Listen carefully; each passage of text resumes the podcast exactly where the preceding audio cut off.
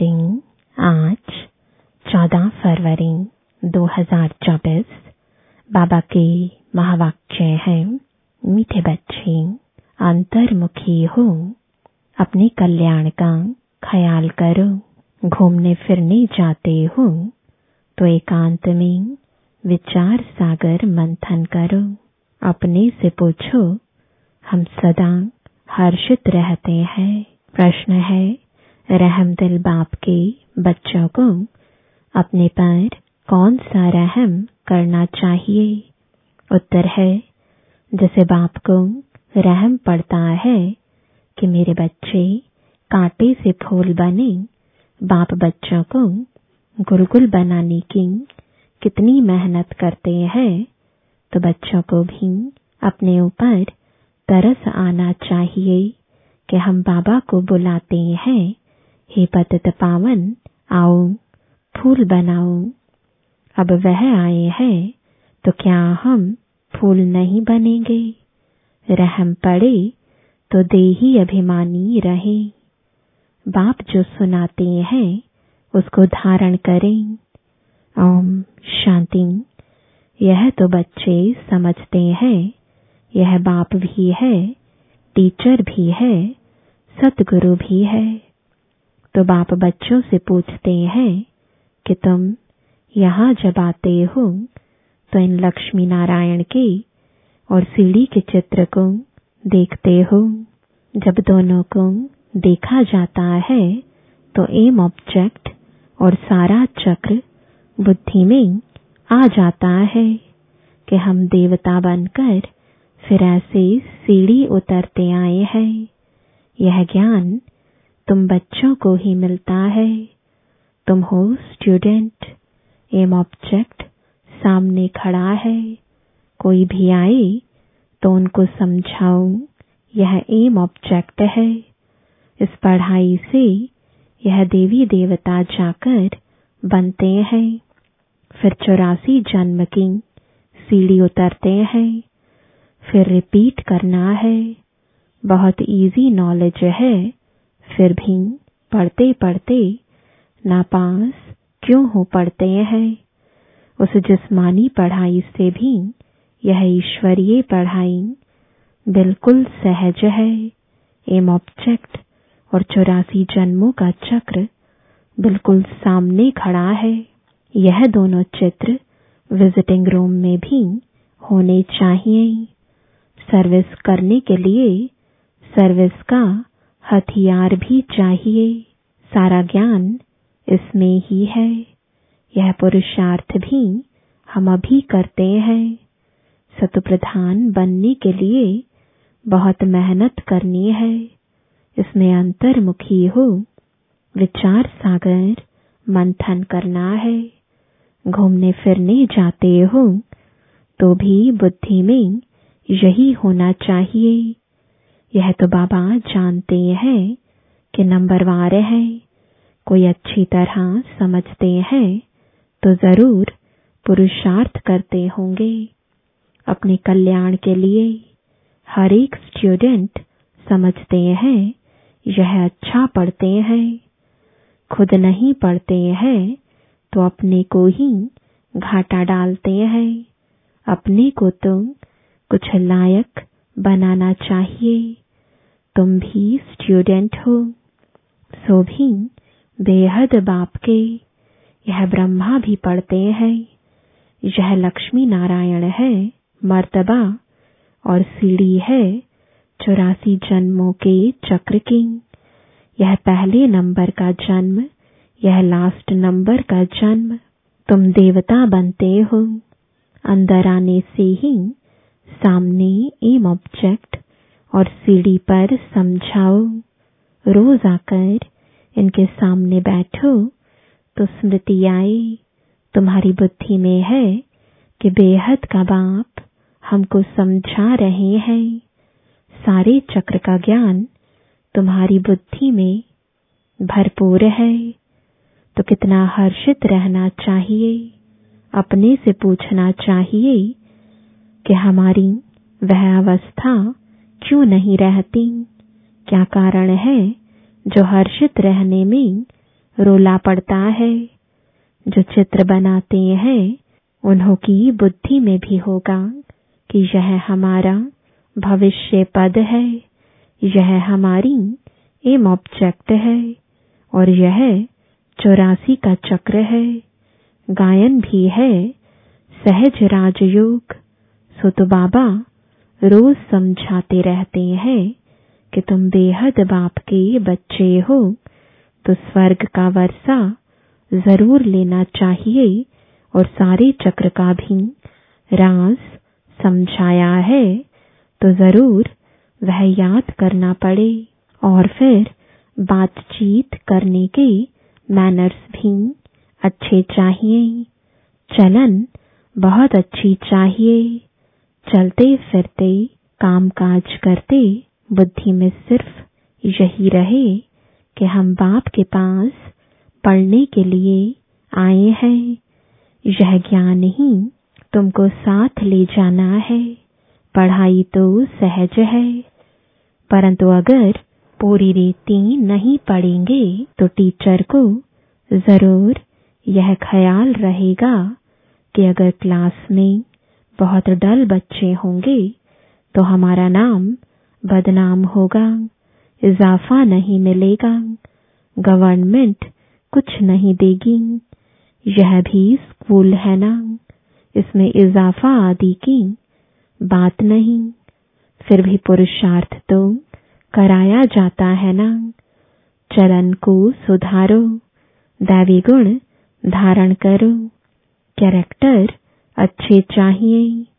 बाप तो तुम्हारे कल्याण के लिए आए हैं, परंतु बाप की श्रीमत पर चल नहीं सकते।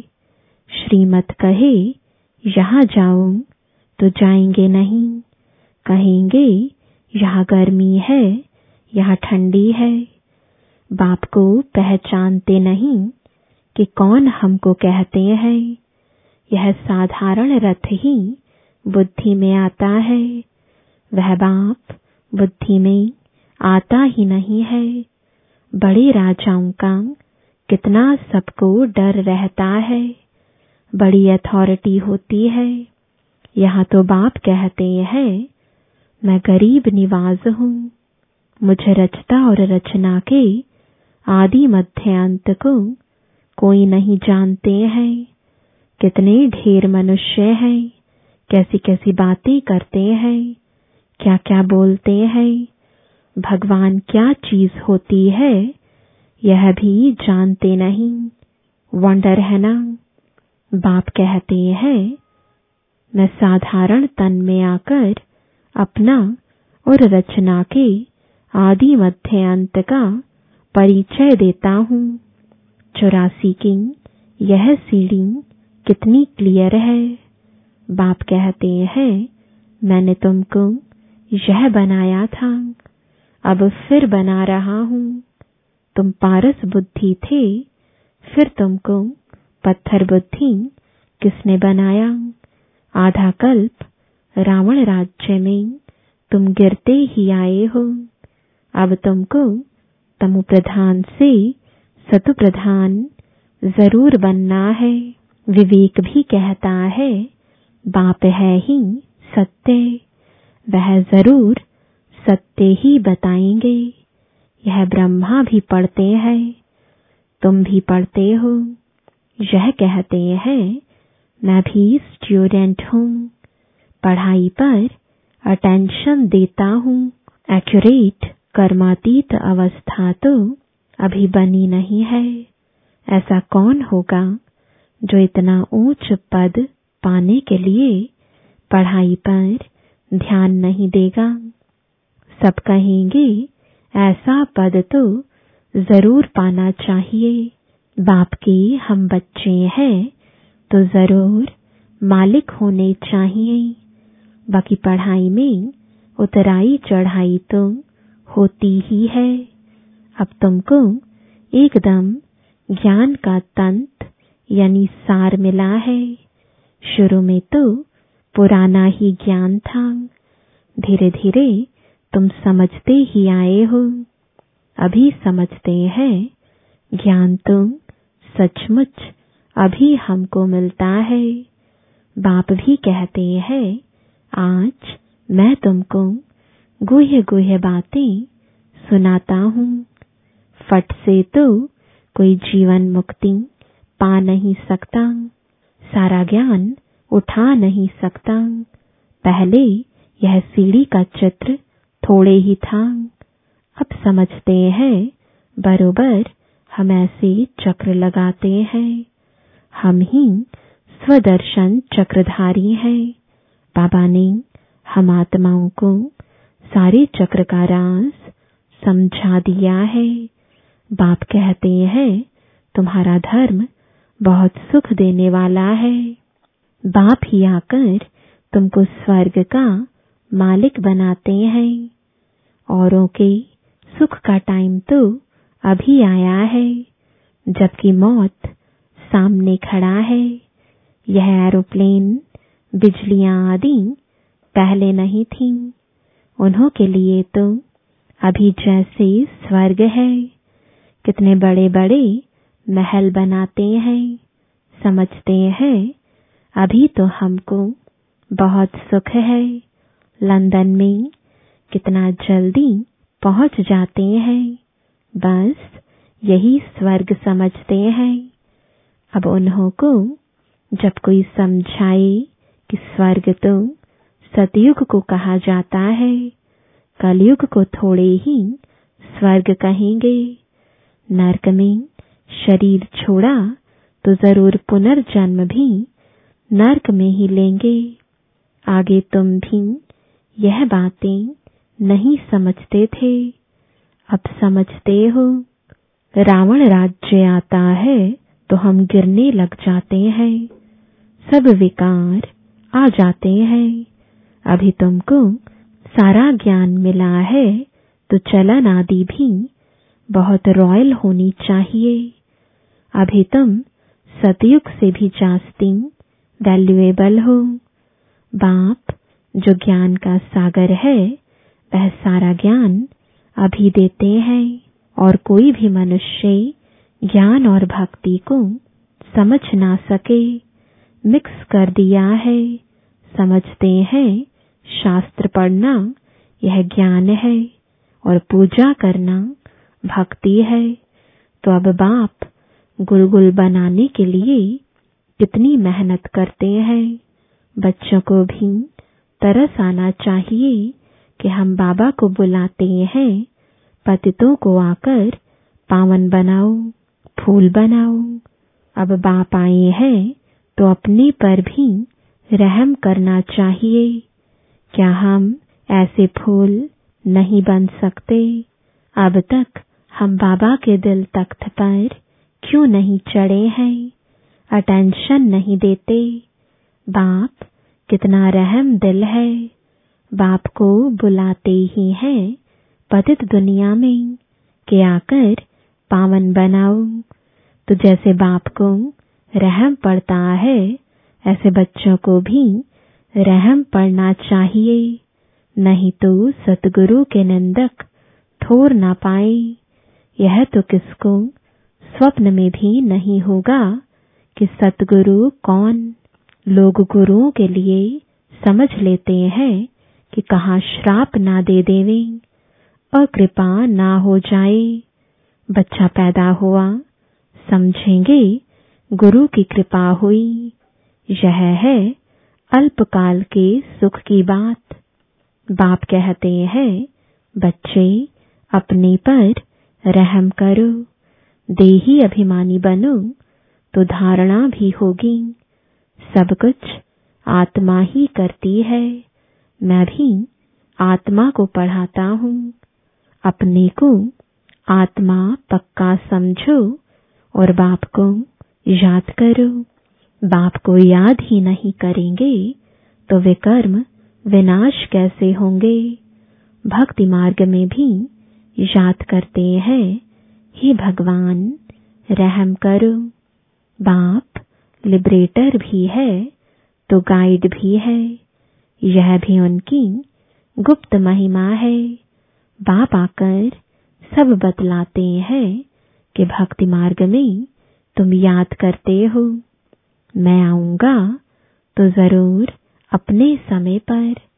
ऐसे जब चाहूँ, तब आऊँ, यह नहीं। ड्रामा में जब नूंद है, तब आता हूँ। बाकी ऐसे ख्यालात भी कभी नहीं आते हैं। तुमको पढ़ाने वाला वह बाप है, यह भी उनसे पढ़ते हैं। वह तो कभी भी कोई खता यानी भूल नहीं करते, किसको रंज नहीं करते। बाकी सब नंबरवार टीचर है। वह सच्चा बाप तुमको सत्य ही सिखलाते हैं। सच्चे के बच्चे भी सच्चे, फिर झूठे के बच्चे बनने से आधा कल्प झूठे बन पड़ते हैं। सच्चे बाप को ही भूल जाते हैं। पहले पहले तो समझाओ कि यह सतयुगी नई दुनिया है या पुरानी दुनिया है। तो मनुष्य समझें, यह प्रश्न बहुत अच्छा पूछते हैं। इस समय सभी में पाँच विकार प्रवेश है। वहाँ पाँच विकार होते नहीं। यह है तो बहुत सहज बात समझने की। परंतु जो खुद ही नहीं समझते तो वह प्रदर्शनी में क्या समझाएँगे? सर्विस के बदले डिस सर्विस करके आएँगे। बाहर में जाकर सर्विस करना मासी का घर नहीं है। बड़ी समझ चाहिए। बाबा हर एक की चलन से समझ जाते हैं। बाप तो बाप है। फिर तो बाप भी कहेंगे, यही ड्रामा में था। कोई भी आता है तो ब्रह्मा कुमारी का समझाना ठीक है। नाम भी ब्रह्मा कुमारी ईश्वरीय विश्वविद्यालय है। नाम बाला भी ब्रह्मा कुमारियों का होना है। इस समय सब पाँच विकारों में हिरे हुए हैं। उन्हों को जाकर समझाना कितना मुश्किल होता है। कुछ भी समझते नहीं है। सिर्फ़ इतना कहेंगे, ज्ञान तो अच्छा है। खुद समझते नहीं है। विघ्न के पीछे विघ्न पड़ता रहता है। फिर युक्तियाँ भी रचनी पड़ती हैं। पुलिस का पहरा रखो, चित्र इंश्योर करा दो। यह यज्ञ है, इसमें विघ्न ज़रूर पड़ेंगे। सारी पुरानी दुनिया इनमें स्वाहा होनी है। नहीं तो यज्ञ नाम क्यों पड़े? यज्ञ में स्वाहा होना है।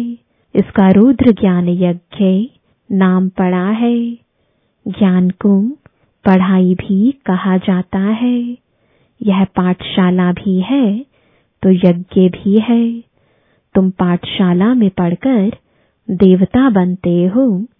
फिर यह सब कुछ इस यज्ञ में स्वाहा हो जाता है। समझा वही सकेंगे जो रोज प्रैक्टिस करते रहेंगे। अगर प्रैक्टिस नहीं होगी तो वह क्या बात कर सकेंगे? दुनिया के मनुष्यों के लिए स्वर्ग अभी है। अल्पकाल के लिए तुम्हारे लिए स्वर्ग, आधा कल्प के लिए होगा। यह भी ड्रामा बना हुआ है। विचार किया जाता है तो बड़ा वंडर लगता है। अब रावण राज्य खत्म हो, राम राज्य स्थापन होता है। इसमें लड़ाई आदि की कोई भी बात नहीं। यह सीढ़ी देख लोग बड़ा वंडर खाते हैं। तो बाप ने क्या क्या समझाया है? यह ब्रह्मा भी बाप से ही सीखा है, जो समझाते रहते हैं। बच्चियाँ भी समझाती हैं। जो बहुतों का कल्याण करते हैं उन्हों को ज़रूर जास्ती फल मिलेगा।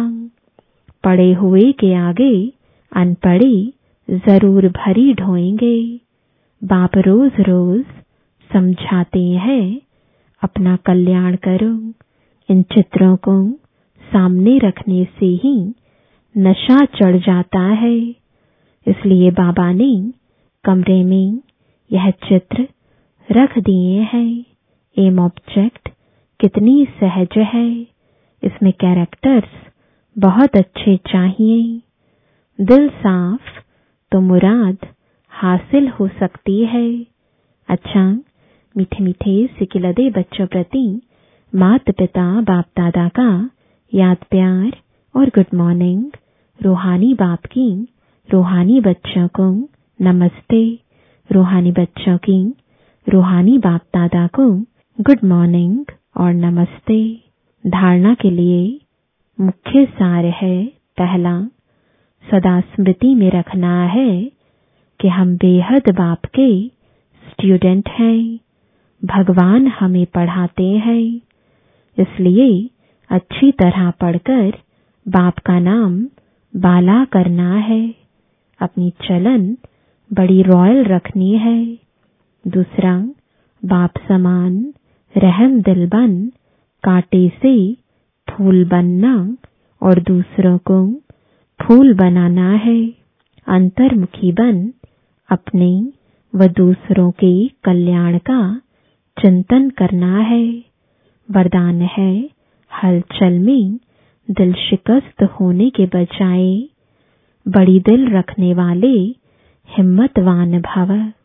कभी भी कोई शारीरिक बीमारी हो, मन का तूफ़ान हो, धन में या प्रवृत्ति में हलचल हो, सेवा में हलचल हो, उस हलचल में दिल शिकस्त नहीं बनो।